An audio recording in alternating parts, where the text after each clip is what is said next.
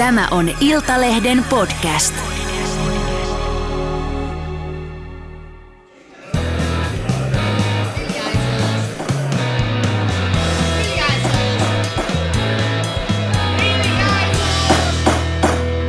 Politiikan puskaradio. Studiossa Marko Oskari Lehtonen ja... Juha Ristamäki. No niin Juha, mistä me tällä viikolla puhutaan? Onko tapahtunut mitään Aina puhutaan keskustasta joka tapauksessa. No joo, oli tota Kainuun suunnalta kajahti.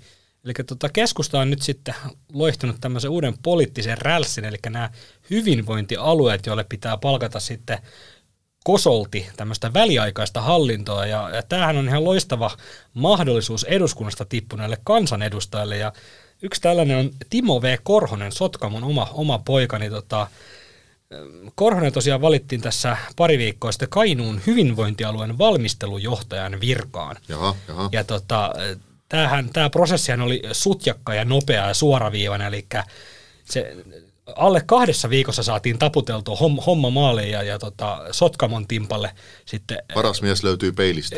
paras mies löytyi peilistä ja tosiaan tässä, tässä on niin kuin pal- paljon, pa- monta monessa tässä, tässä tapauksessa, mutta tota, tässä on kuitenkin se, että tota, tämän valmistelujohtajan niin kuin viran kelpoisuusehtona oli ylempi korkeakoulututkinto, mutta se oli kirjoitettu se, se tota, päätös silleen ovelasti, että tämä ylempi korkeakoulututkinto ei kuitenkaan ollut pakollinen, vaan sen pystyi sitten korvata tämmöisellä muulla koulutuksella ja kokemuksen kautta saavutetulla osaamisella, niin tämähän on, tää, tämähän on tämmöinen laveasti kirjoittaminen, tämähän on taito. Eli voidaan tämä, tämä tota, kelpoisuusehto voidaan tota, kirjoittaa siihen muotoon, että saadaan siihen parhaat hakijat. Kyllä. Ja, ja tosiaan Timo V. Korhonen hän on ponnistanut tähän tehtävään nyt sitten tähän johtajapestiin, niin ihan opistotason koulutuksella peruskoulupohjalta. Hän on vuonna 1981 valmistunut Koivikon maatalousopistosta agrologiksi, niin onhan tuo aikamoinen hyppäys agrologista sotejohtaja. Tarkoitatko, että, että maatalousopistosta ei valmistu sosiaali- ja terveysalan asiantuntijoita? No ihan varmasti valmistuu, ja tämähän nyt osoittaa sen, että totta, sieltä, sieltä löytyy, mutta mainitse nyt joku toinen henkilö, joka on valmistunut Koivikon maatalousopistosta, niin, niin saat 10 euroa. Tämä on totta, ja, ja, tai siis en tiedä yhtään henkilöä, mutta se, että, että tietysti aina voidaan perustella, että, että ikään kuin johtajakokemusta syntyisi kansanedustajavuosista. Hänhän on toki ollut Timo V. Korhonen useamman kauden kansanedustaja, mutta näinhän se ei käytännössä ole, koska kansanedustajahan ei kuitenkaan ole mikään organisaation iso johtaja, ja myöskään hän ei varsinaisesti vastaa. Kansanedustaja toki osallistuu valtion budjetin käsittelyyn, mutta nythän esimerkiksi tämmöinen muutosjohtaja tai hyvinvointialueen johtaja, niin heillähän on siellä miljardibudjetit. Kyllä, ja äh, Timo, Timo V. Korhonen oli 12 vuotta kolme kautta eduskunnassa kansanedustaja, ja, ja tota, voidaan sanoa ihan kaikilla rakkaudella rivikansanedustaja. Hän ei, hänellä ei ollut mitään merkittäviä valiokuntien puheenjohtajuuksia tai, tai ei ollut ministerinä tai, tai tämän tyyppisiä eh, puhemiehenä tai, tai tämän tyyppisiä tehtäviä, niin, niin voidaan kyllä mun mielestä perustellusti kysyä, että tota, mistä nämä valmiudet tällaiseksi suureksi muutosjohtajaksi ovat sitten peräisin, koska ei ainakaan eduskunnasta ole.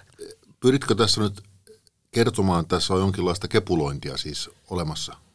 Minähän en siis väitä mitään, mutta kyllähän tämä Juha vähän siltä haiskahtaa, että tota, mutta onhan se näin, että Kainuukin on suuri alue, missä asuu vähän ihmisiä, niin sieltä ei välttämättä ole sitten tähän tehtävään sit yksinkertaisesti löytynyt, löytynyt tarpeeksi, tarpeeksi tota ihmisiä, ihmisiä. Ja tota, Koronenhan sai tässä kyllä hyvää, hyvää apua tukimieheltään, ristijärveläiseltä nuohojalta Paavo Oikariselta, joka veti tätä työryhmää, joka kartoitti näitä sopivia ehdokkaita. Koska hän, myös hänellä on sotealan koulutus.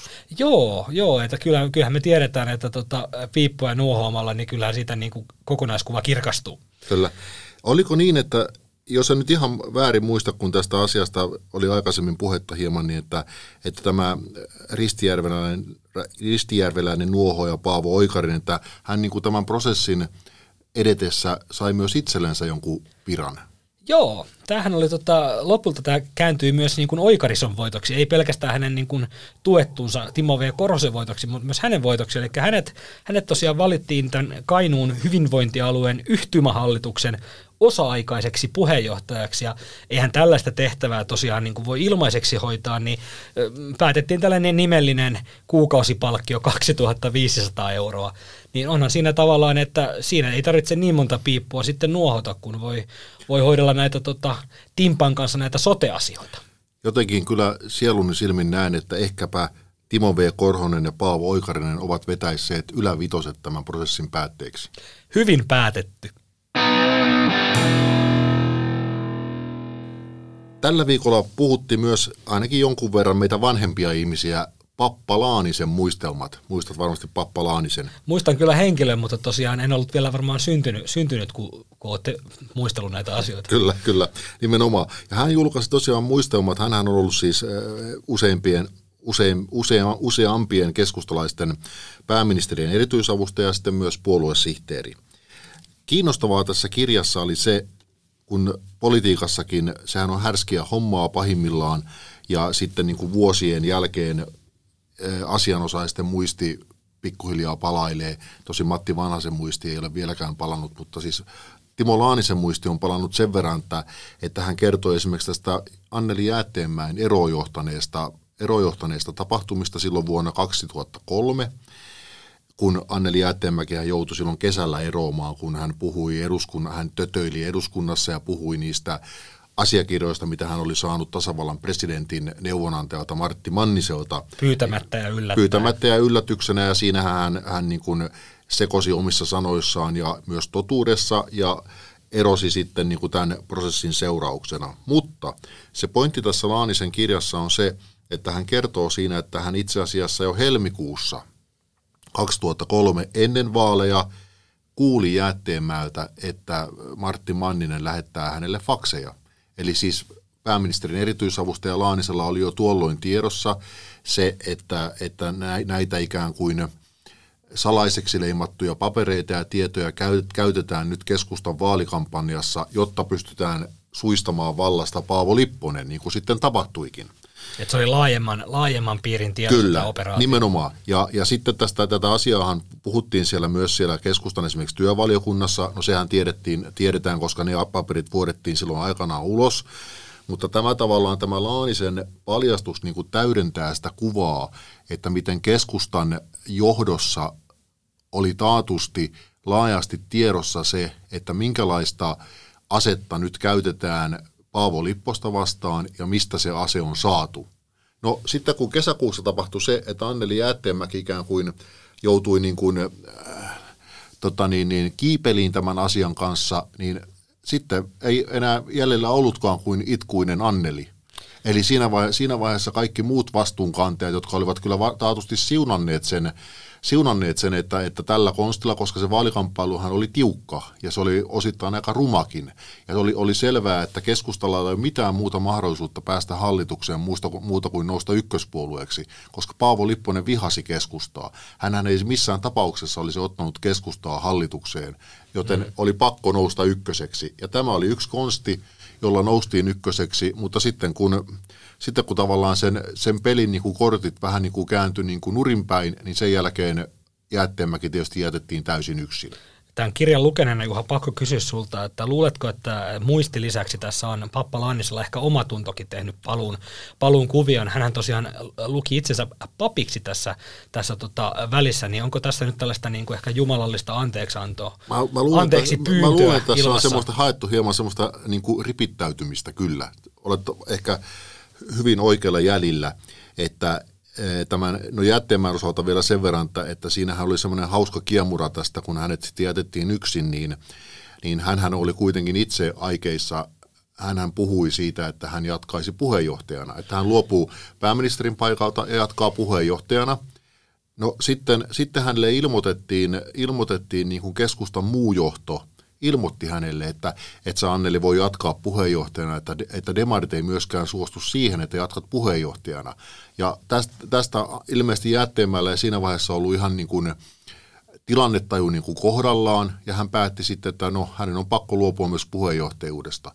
Mutta niin kuin me tiedetään, ei silloinkaan demarit eivät olleet vaatineet tietenkään keskustalta, että Jäätteenmäen pitäisi luopua myös puheenjohtajuudesta, koska se olisi ollut tavatonta, että joku puolue puuttuu toisen puolueen puheenjohtajaan. Demareillahan oli valta niin ikään kuin painostaa Jäätteenmäki luopumaan pääministerin paikalta, mutta ei puheenjohtajan paikalta. Eli summa summarum, siinä myös kun Jäätteenmäki joutui niin kuin alamäkeen, niin, niin sitten tota, puolueen pojat toteuttivat semmoisen samettisen vallankumouksen siinä sitten samalla, että päästiin myös niin kuin Jäätteenmäestä eroon niin kuin puheenjohtajana keskustan muistihan on kuin norsulla, se ei koskaan unohda ja Koston hetkihän tuli sitten 16 vuotta myöhemmin. Kyllä. Ja inkarnaatioksi muodostui Antti Rinteen ero. Ja tota, silloinhan keskusta tosiaan vaati Rinteen eroa luottamuspulaan vedoten. Eihän keskusta tiettävästi vaatinut Antti Rinteen eroa puheenjohtajan paikalta. Miten nyt kävi näin, että Antti Rinne sitten ei saanut jatkaa SDPn puheenjohtajana? Niin, jatkoihan hän puoluekokoukseen asti. kyllä, mitä, mitä kukaan ei itse asiassa muistanut äh, Marinollissa puikoissa, mutta tota, kyllä, to, kyllä. tosiaan näin. Ja, mutta ja, tästä he vielä sen verran sanon tästä Pappalaanisen muistelmista, että kun viittasit tuohon ripittäytymiseen tai tuohon anteeksiantoon, niin se on tietysti hauskaa, että että hänellä on nyt tosiaan varmaan ruvennut ehkä omatuntokin pikkusen kolkuttele ja muisti sen osalta palautunut, mutta se on hauskaa, että, että tämän, tämän vaalirahoituksen osalta hänen muistinsa ei ole, että ripittäytyminen ei mennyt ihan niin kuin loppuun asti. Että nyt hän tosiaan muistaa jo sen verran, että hänkin aikanaan tapaili tapaili ennen kuin tämä vaalirahoituskohu silloin alkoi 2008, niin hänkin oli tavannut niin kuin Arto Merisalon ja Tapani Ylisaunamaa ja näin poispäin niin kuin kesärannassa. Mutta, se, mutta sen hän, edelleen unohtaa, että, että miten, hän, miten hänetkin niin kuin pääministerin erityisavusta, eli vanhaisen erityisavustajana, oli tarkasti pidetty briefattuna siitä, että, minkälaista raha, että kuinka paljon tältä liikemiespoppouta tulee rahaa ja, ja näin poispäin. Että kyllähän se niin kuin, semmoiseksi niin kuin hyvin puolitiehen jäi se jäi se niin kuin totuuden kertominen vielä tässä asiassa. Aina voi tehdä toiset muistelmat. Niin, tässä on varmaan nimenomaan, että ei ensimmäisessä osassa niin kustantaja on, on pyytänyt, että kerro nyt vaan vähän, vähän näitä niin kuin sieltä täältä, niin mennään sitten tähän kyllä, vaalirahakouluun sitten tässä jatko-osassa. On totuuden aika, osa kolme. Mutta täytyy sanoa, niin kuin tuossa aikaisemminkin viittasin, että Matti Vanhanen ei vieläkään, vieläkään muista näitä tapahtumia, mikä on sinänsä aika outoa, koska hän on absolutisti ja tunnetaan kuitenkin tarkkana miehen, joka yleensä muistaa kaikki asiat, mutta jostain syystä hän ei muista kaulailleensa liikemiehiä kesärannan portailla tuona aikana. Joo. Kysytään vielä tästä Pappa Lainisen kirjasta sen verran, että nyt nämä hävittäjähankinnat on ollut tapetilla, niin, niin päästiinkö näissä muistelemisen noin että tota, hävittäjälobbaamisen asti vai, vai oliko tämä myös sellainen asia, mistä vaiettiin? No tätä täytyy sanoa, että en nyt ihan tarkasti muista, mutta epäilen, että, että Papan ja Tekirin väliset bisnessuhteet ja mihin ne on johtaneet jäävät, jäävät varmasti myös siihen ripittäytymiseen sitten seuraaviin osiin. Joo, ja varmaan vedotaan ehkä osittain myös liikesalaisuuksiin. Jahas, sitten olisi tapetilla kansanedustajan autot, kansamme edustajien pirssit. Tota, selvitin tuossa Männä-viikolla, oliko toissa viikolla, aika menee niin nopeasti, ei tässä nyt muista eilisiä asioitakaan, niin eduskunnan suosituimmat automerkit ovat Mercedes-Benz, BMW ja Audi. Et mä oon miettinyt ihan semmoista, että jos eduskunta on niin kuin Suomen kansa pionoiskoossa, niin miksi me ajeta sitten Mersulla, Bemmarilla tai edes 15 vuotta vanhalla Audilla? Mitä me tehdään väärin? Tämä on hyvä kysymys. Tämä on muuten loistava selvitys siinä mielessä, että itseeni niin kuin, äh, pisti silmää ja korvaan se, kun viittasit tuohon, että että eduskunta on Suomen kansa pienoiskoossa. Tai pitäisi olla. Pitäisi olla. Että vain viisi kansanedustajaa ajaa siis äh, sähköautolla. Ja jotenkin niin kuin, tavallaan pidän sitä aika, aika yllättävänä siihen nähden, että miten kuitenkin koko kansakunta ollaan nyt runttaamassa hiilineutraaliksi 2035 mennessä.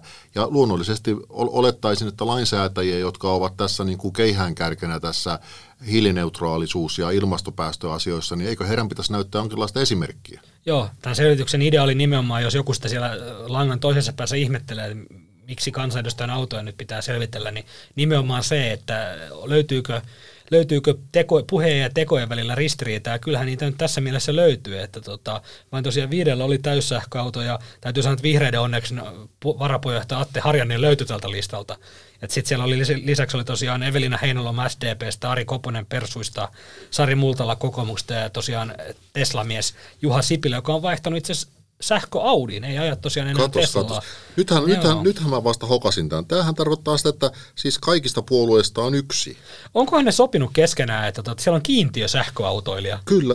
Kaikista, kaikista tota, isoista puolueista, että, että ilmeisesti, tota, että täytyy sellainen disclaimer sanoa tähän, tähän sähköautokeskusteluun vielä se, että on siis mahdollista, että siellä on muutama muukin, koska tota, kaikki kansanedustajat ei syystä tai toista ollut halunnut sitten ilmoittaa eduskunnalle, joka pyytää näitä ajoneuvotietoja, ne ei ollut halunnut sitten luovuttaa tietoa omasta ajoneuvostaan, mutta voisin nyt ehkä kuitenkin tässä eh, tähänastisen elämän tuomalla kokemuksella veikata, että jos kansanedustajalla, joka kuitenkin nauttii huomiosta, niin olisi tämmöinen uusi sähköauto, niin. niin eihän sitä kyllä varmaan niin kuin vakaalla pitäisi, vaan kyllä se varmaan paistattelisi tuolla somea myöten sen kyllä, kanssa. Kyllä. Että tota... Eli tässä nyt oikein tarkasti kun katsotaan, niin itse asiassa sähköauto, sähköautottomia puolueita ovat edelleen siis KD, kristillisdemokraatit, RKP, mikä tulee aika yllätyksenä. Kyllä.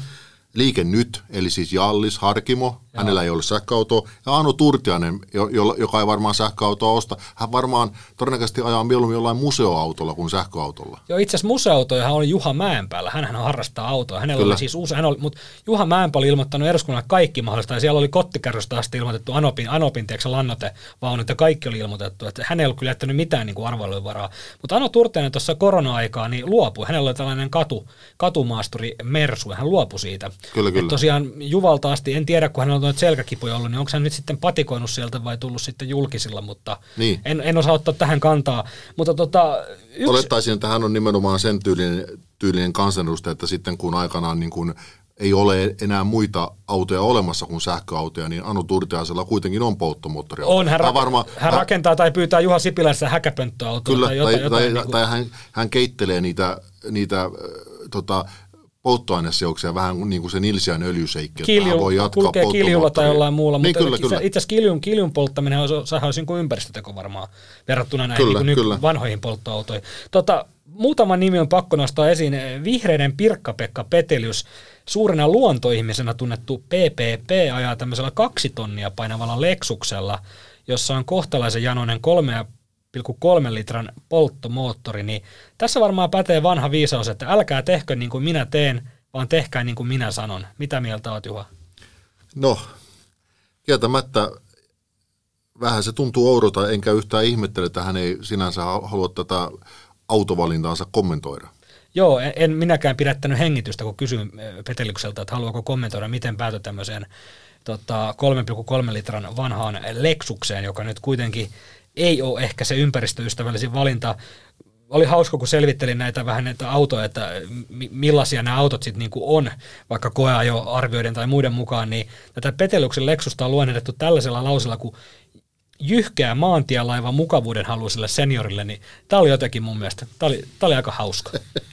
Sinänsä nauratti myös hieman tämä eduskunnan pahimman saastuttajan, siis lainausmerkeissä tietenkin, SDP-varapuheenjohtaja Niina Malmin selitys, kun hänellähän on tämä Range Rover, joka, joka on myös aika, aika, niin kuin, aika janoinen sekin. Aika janoinen ja, ja tota, Karstain. Näin, näin poispäin, mutta, mutta hän käytti selityksenä sitä, että hänellä on tämmöinen saastuttava auto, että hän tarvitsee siis sitä autoa hevosten kuljettamiseen. Eli hän itse, itse asiassa niin kuin ikään kuin se, että hänellä on huono hiilijalanjälki auton takia, se hän, se hän, selitti, hän selitti sitä, että hän itse asiassa on vielä huonompi hiilijalanjälki, koska hänellä on vielä hevosiakin. On, ja siis se, että niin kuin hän tarvitsee tätä niin kuin, äh, niin kuin, tarvii sitä, sitä varten, että jos tulee tarve kuljettaa näitä hevostrailereita tai näitä, niin onhan tämä vähän sama kuin, että itä, itä jollain, tota, jollain hummerilla, joka kuluttaa 40 litraa satasella, niin mä tarvitaan sen takia, että jos rupeaa, jos rupeaa tulee tota iso myrsky, että se auto kaaduu. Joo, se on sama. Itsekin olen ajatellut hankkia semmoisen vanhan T72 panssarivaunun. Ikinä ei tiedä, koska tulee kriisi.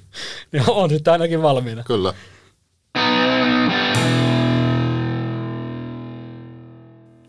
Seuraavaksi viikon vitsi. Miksi kutsutaan mielenosoitusta, joka kohdistuu vihreiden kansanedustajaan? Tiina Elo kapinaksi.